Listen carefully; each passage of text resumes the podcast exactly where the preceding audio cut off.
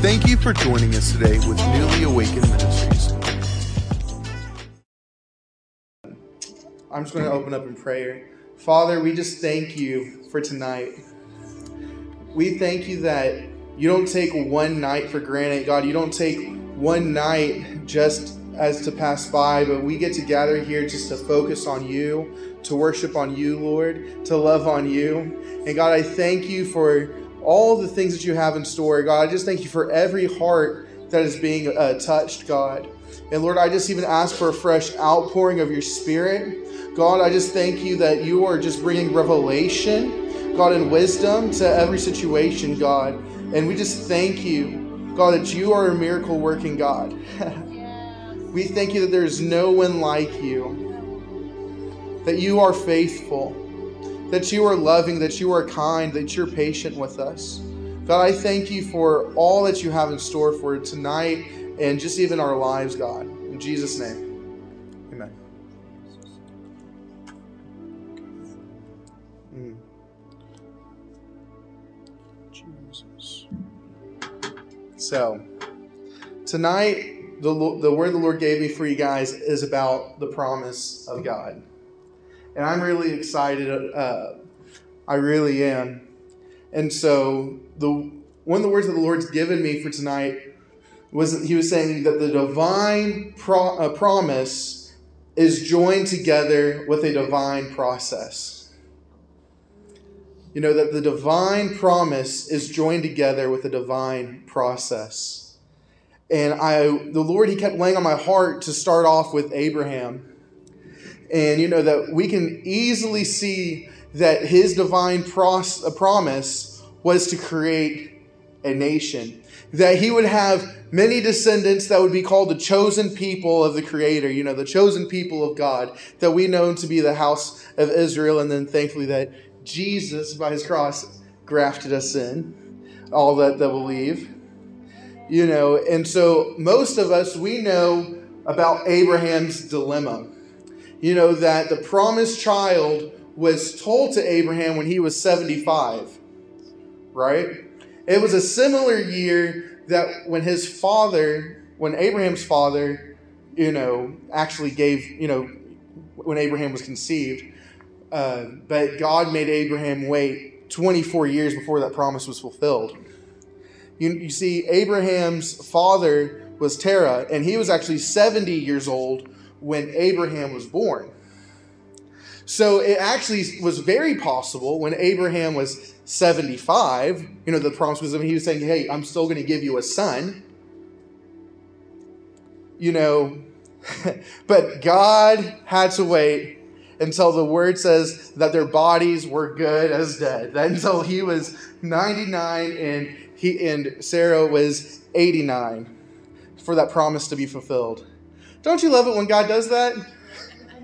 he gives you a word and you're like, you know, I can see that happening. And then he actually makes it in a way where it was only by his word and his hand that it was possible. Amen. You know, and that's what it is. Like, you know, our God is the God of the impossible. Even when the situations and our circumstances look defeating by our natural eye, you know, our God is the God of supernatural breakthrough. And that the word never you know, the word never tells us to give up, but yet to endure, uh, yet to endure, because if we endure, we will reap the harvest if we do not give up. Like Galatians, you know, chapter six, verse eight through ten says, "For the one who sows to his own flesh will from his own flesh reap corruption, but the one who sows to the Spirit will will from the Spirit reap eternal life." Let us not lose heart in doing good, for the one for in due time we will reap if we do not grow weary. So then, while we have opportunity, let us do good to all people, especially to those who are the household of the faith. And then in Hebrews 11,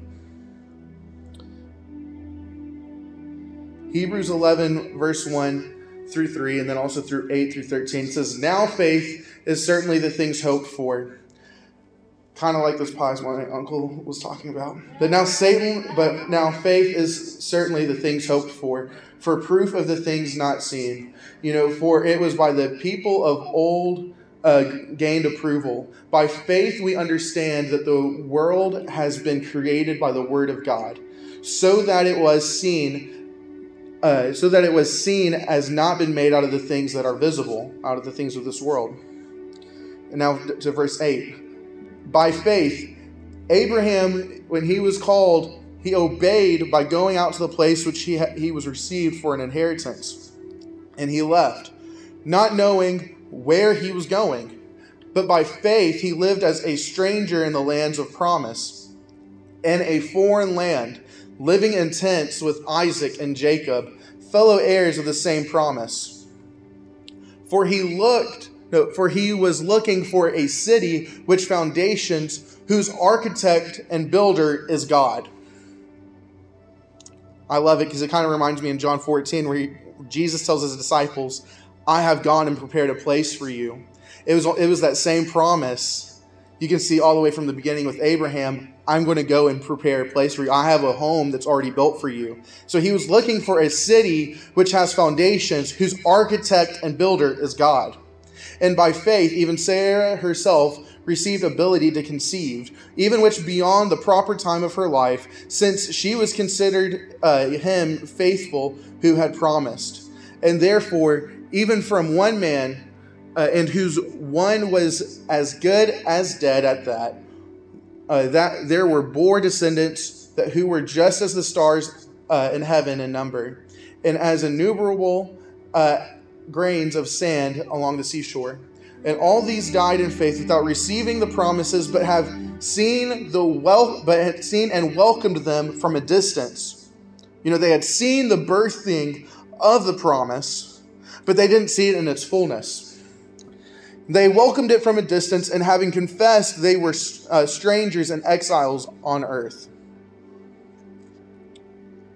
So you see, God gave Abraham a divine promise that had the divine process of testing, of pruning, but it came to fulfillment. Abraham trusted that his son of promise and his grandchildren would be the nation of God's chosen people. I mean, you have to also understand, Abraham had a total of seven sons. You know, he had Ishmael, then he had Isaac, and then he had five others after Isaac. And that we can now see God stayed true to his word. So, if God has given you a promise, hold on to it. You know, you will see the Lord be faithful. Also, if the Lord gives you a promise, you can put your faith on it and you can put your faith in it. Because if we cannot steward the promise when it is in its seed form, when it's in its word form, we won't be able to properly handle its fruit. And so, and I even love it because, like I said, sometimes the circumstances and the situations that don't look like the things are going to work out, but God, He's already saying, like, look, I'm going to make a way. And so in Isaiah 55, verses 8 through 11 says, For my thoughts are not your thoughts, nor are your ways my ways, declares the Lord. For as the heavens are higher than the earth, so are my ways higher than your ways, and my thoughts than your thoughts. For as the rain and the snow come down from the heaven, and do not return without watering the earth, and making produce and sprout, and providing seed to the sower and the bread to the eater, so will my word, which goes from my mouth. It will not return to me empty, without accomplishing what I desire, and without succeeding in the purpose which I sent it. So, this is what I'm saying. If God's given you a word, if God's given you a promise, He tells us right here that it's going to happen, it's going to fulfill in the way He says it. But you know, we can know that a divine process, the divine process that we all go through, it can look different for everyone. And it looks different for everyone that we read in scripture. But the common factor that we see in all of them is that they kept their faith in our Father in heaven. They knew that our God was going to make a way. And that we know Jesus, God in flesh, that dwelt among us, you know, he has he had many promises on his life by promises. You know, and he was actually promise fulfilled. He wasn't just, you know, living out promises. He was promise fulfilled, just being manifested. But he did fulfill every promise to prove that he was truly the Messiah. You know, but what was Jesus' promise? Like, we all know this. Because he went out teaching, healing, delivering, dead raising. You know, he was under attack. You know, we read that Jesus escapes multiple assassinations and arrests. You know, and part of his divine process, to his divine process, is that he would endure the, pro- the, the cross. Yet part of his divine process to his divine promises that he would endure the cross. Because Jesus also defeated, the de- defeated death. you know, I love to write poetry and I love to write songs. And so part of something that I wrote, I like I was just work I was writing about Jesus' resurrection. And so in poetic form, you know, I was saying that Jesus, he could not stay six feet under because he turned a grave into an empty tomb. I'm telling you, like I know he wasn't literally six feet under, he was actually in something, but he defeated something that seemed to be impossible. Jesus, he's the resurrect, he has resurrection power, and he has given us that resurrection power. And so, you know, we know Jesus' process was being uh, beaten, placed on a cross, and raising from a tomb so that he would receive his promise, which is the nations of the earth. And so that all that call on his name will be saved and will be with him eternally. Hmm. You and I are Jesus' promise. Don't you love that? Like we are Jesus' promise.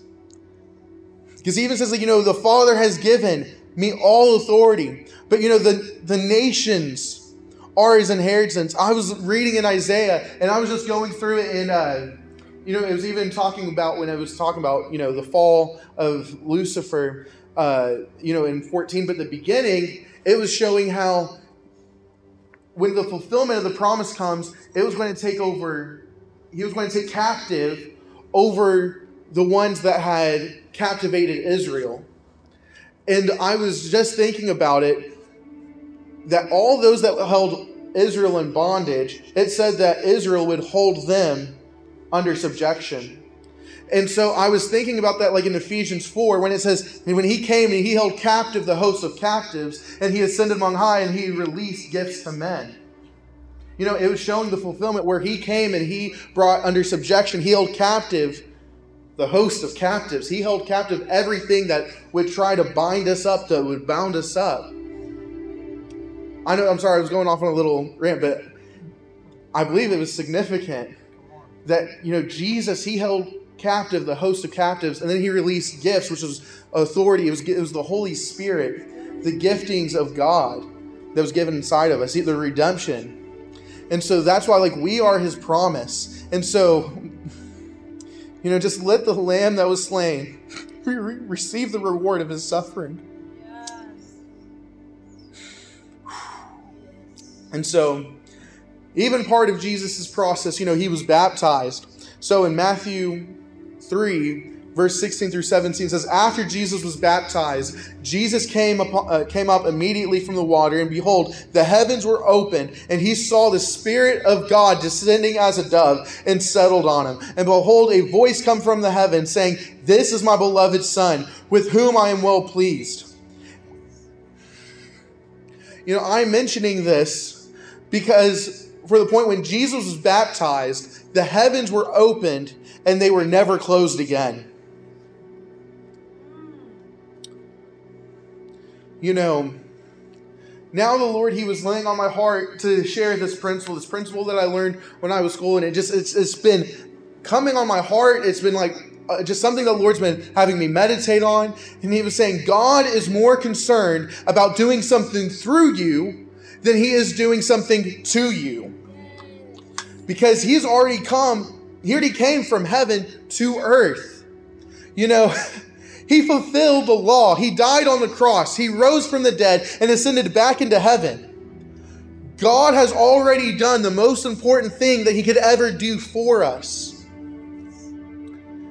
I don't know, and the Lord, He, I know this is so, this might be kind of cheesy, but the Lord kept bringing this analogy to kind of bring it up. Because, you know, God's more concerned about doing something through us than to us. And it's like that old saying, It says, Give a man a fish, and you'll feed him for a day. But if you teach a man how to fish, you will feed him for a lifetime. And so, God, He is more concerned about the fruit that will be produced through your life and your heart and character than He is giving you low bearing fruit for us to eat from. He's more concerned about fruit being produced through our life that it can impact the world around us because he's wanting to impact the world around us. He's wanting to impact. He's wanting to impact homes, he's wanting to impact our cities, our nation, the world. Like if we just he wants the kingdom to have dominion. And so also the Lord he was wanting us he was wanting us to go over the divine process of Joseph. You know, starting in Genesis 39, and for sake of time, I will paraphrase this. And I loved it. Uh, when we were at youth camp with Pastor Larry and Miss Nisi, uh, there was a pastor, he actually taught really great on uh, the favor that God gave Joseph. And so there were some things that I was able to pull from that. But you know, Joseph, he definitely had some God dreams when we read. But not everybody was happy about it. And Joseph, he had to endure, endure a God process. And so Joseph, he had a dream that he would be a ruler or at least a man of authority, specifically to his brothers. And, you know, he was the baby of the family at the time. And well, that dream stirred up jealousy from his family and that Joseph was thrown into a pit to die. Then he was sold into slavery. Then he was accused of rape. And then he was graciously sentenced to prison instead of death. And throughout many years, and throughout the many years Joseph faced all of that hardship, he remained faithful to the God of his father. And eventually, after Joseph had to endure all of these trials and years of suffering, he did become that man of authority. He did become that ruler and he was blessed with wisdom and favor from the Lord. And you know, Joseph's response is, I believe it's so beautiful because he knew what the world meant for evil, God used for good. And that God appointed the things to take place so that he would be in position to, to save the nations of the earth from famine. That he would be, he even says that you, he, when he was talking to his brothers, he said, You are the remnant of the earth, of God's people. He was like, God positioned me to save you. So, you know, when he saw his brothers many years later from the pit, you know, he told them it was Genesis 45, verse 5. It says, God sent me here before you to preserve your life. And then in verse 8 it says, It was not you who sent me here, but God. And so, even parts of our process, when God takes us on a journey, when God wants us to walk in, you're like, man, you can question, why am I even here? Like you're like, why am I here? I don't know if I'm am I the only one that's ever felt that way? Like you're just walking in life, you're just doing your day to day, and you're like, God, I know what you've told me, but this looks nothing like what you told me. Yeah. Like when he was in prison, he said, God, I thought you said I was going to be a ruler. And he had to be in prison for a decade. That wasn't like what he, but the thing is, that process it gave him a lot of time to be with the Lord and to probably work out some of those things that was in his heart. Because when he first saw his brothers, he started testing them. And he was like, okay, let me see where their heart's at. Are they even remorseful for anything that they did to me in the past? You know, let me see what I can do to get my father over here again. But do you think if he did not have those years in prison, if he didn't have those years where he was underneath Potiphar's house, that do you think if he saw his brothers, he might have instantly just killed them? God probably had, I, I, in my mind, I always just think, as good of a man Joseph was, he probably had to go through a process where he had to let go a lot of resentment, a lot of unforgiveness, a lot of pain, and say, you know what? I can see that even though they did this to me, God's the one that put me in this position. Even though it makes no sense, God is the one that's placed me here. And especially whenever he came up to the fulfillment of the promise, he can say, God, you actually did fulfill this word. And you used my past to get me to the promise. And so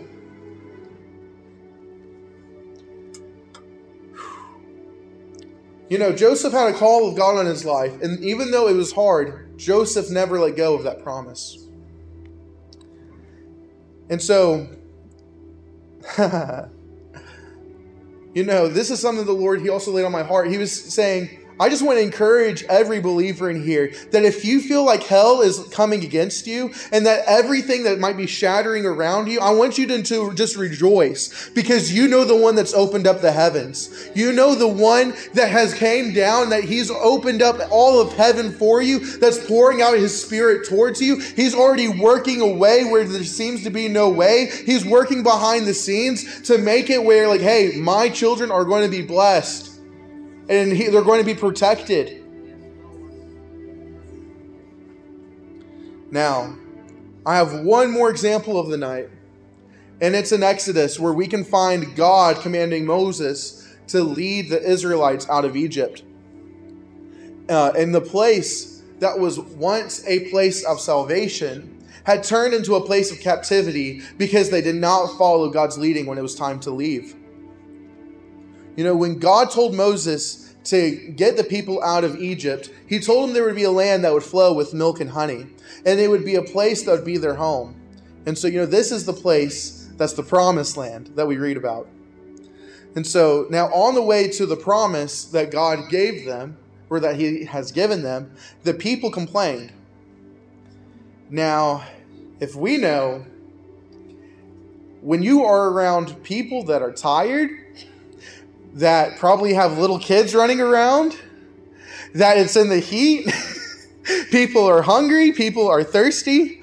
Complaining is easy to do and it's co- extremely contagious. Am I right? Like, have you ever been in those situations where you are just taking everything you can just to bottle up, but once somebody says something, it almost feels like the gates have opened up and everything is unleashed. And that's when you need the Holy Spirit say, God, grab my lips. Please help me to shut up. And let's just, let me have a good attitude. you know, there was a part where complaining, it was extremely contagious because it wasn't an easy process. Because they were on their way to the promise of God. And I'd also like to point out that in Exodus 12, verses 38, it says, uh, you know, when the children of God left Egypt, there came with them, it says, a mixed multitude. Now, there was around 600,000 people that left Egypt. And so there are many possibilities of what this mixed multitude was. A lot of people believe that it would have been some Egyptians that married Hebrew people or, e- or even uh, or other slaves that were in Egypt that from where all the places of the world came uh, where they were captured, or some Egyptians that also wanted to follow God that they had seen perform signs and wonders and the plagues. And so, all of this to say, when the complaining started, Moses would hear something around the lines Why did you bring us out here to die? We had it better in Egypt. Well, I think a lot of the Israelites, they did not have it better in Egypt. and so I'm saying that there was probably people that joined that joined in, you know, that kind of piggybacked off of there, and that created an outbreak of complaining over and over and over again. Especially that line where it says, We had it better in Egypt. Most of the house of Israel, no, they did not. And so, you know, we know that the divine process that was attached to the, the, the, divine promise, it took 40 years in the desert. And only the generation that never knew bondage, along with Joshua and Caleb, can enter into the promised land that God given them. Because time after time, God gave the people test after test to show, to show that the way of Egypt could be left up behind so they could enter into something new. But they kept on failing. They could not leave behind what was holding them captive. Because God, He was waiting. He was just waiting for them to say, just show me. Show me you could walk in the way that I'm telling you, to walk in the way that I, I just asked so little of. But they couldn't leave behind the past. And so God waited for that generation that knew no bondage to experience the fullness of freedom that God told them about. And so I just want to say that the promise that God has in your life, it is so valuable that God will not allow you to bring bondage and baggage you hold on to. He will not let you bring in something that's harmful to the promise until you're ready. He will he will wait for you to leave it behind and to drop it because he will either he will make it where he will not open that door or he's like, "Hey, he's like, you can wait." It's like God, he is not bound to time.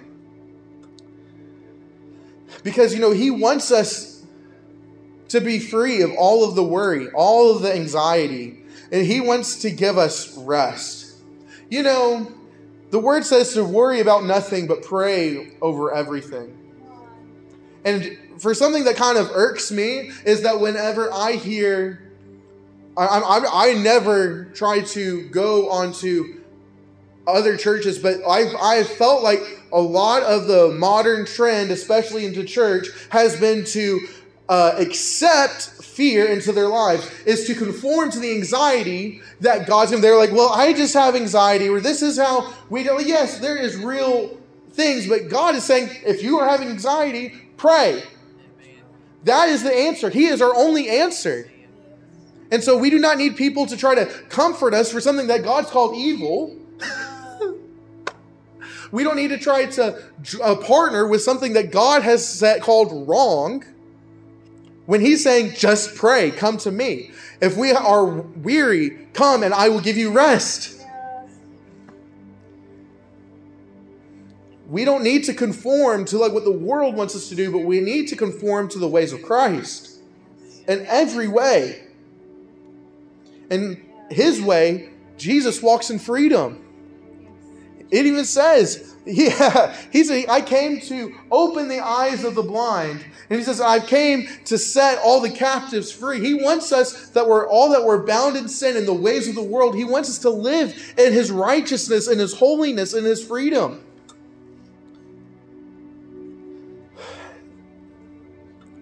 And so this might be a weird way to kind of end off and to go into an altar call.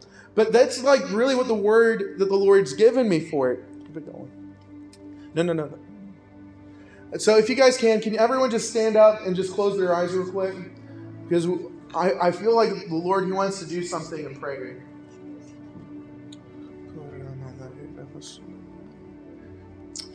Hmm. First, I want to say if you are in here and you have been battling and contending for a divine promise, and you are still in your process, I can tell you that we would love to pray for you. I know that's probably every single one of us, but I know God is giving us strength. He is rejuvenating us, He is refreshing us. You know, He's giving us a fresh joy, a fresh peace. You know, He wants to give us a fresh baptism of His love, a fresh baptism of His fire. You know, He, he always wants us to intake of His Spirit. He always wants to, us to drink of His Spirit because He never runs dry. He wants us to overflow. Hmm. So, for one, I know most of everyone in here, but if you're in here today and you're like, man, there's the man that of Jesus, the one that's the Son of God, that's God Himself, that He came and He he died for us and he rose and defeated death. And you want to have a relationship with him, and if you feel like you haven't been walking with him, but you want to start that relationship, would you raise your hand real quick? Yes, Lord, we got a full saved house. Thank you, Lord. And so there's another thing, but if there is if you are dealing and battling with something in your body and if you have if it's a sickness or an illness or something that the doctors have tried to say and you're like i am believing that god is going to heal me that's trying to take care of me and you just want to you want to receive healing or at least pray and seek for his healing will you raise your hand real quick? Yes lord. Yes lord. Yeah yeah we would love to pray with you in a moment. And if you have been feeling like you just need a fresh touch from God because you just feel like you need just to be re-encouraged with by his strength and his peace and his rest because you feel like a lot of the things in life have been heavy and you just don't know exactly what it's going to look like. I feel like God, He's wanting to give people a fresh dose of peace. He's wanting to give you a fresh uh, encounter of His love that's going to equip you and strengthen you. So, is there anybody in here that's just been feeling like everything, like there might have been things that have been heavy or things that might have been coming around, and you just want to see the promise of God in your life? Is there anybody in here? Yes, Lord. Well, at this time, we would lo- uh, we would love to invite you guys to come down to the altar if you would need prayer. So thank you, Lord. Thank you for listening to this week's Fuel the Flame from Newly Awakened Ministries. You can follow Newly Awakened Ministries on Facebook and Instagram. You can also connect with us through newlyawakenedministries.com.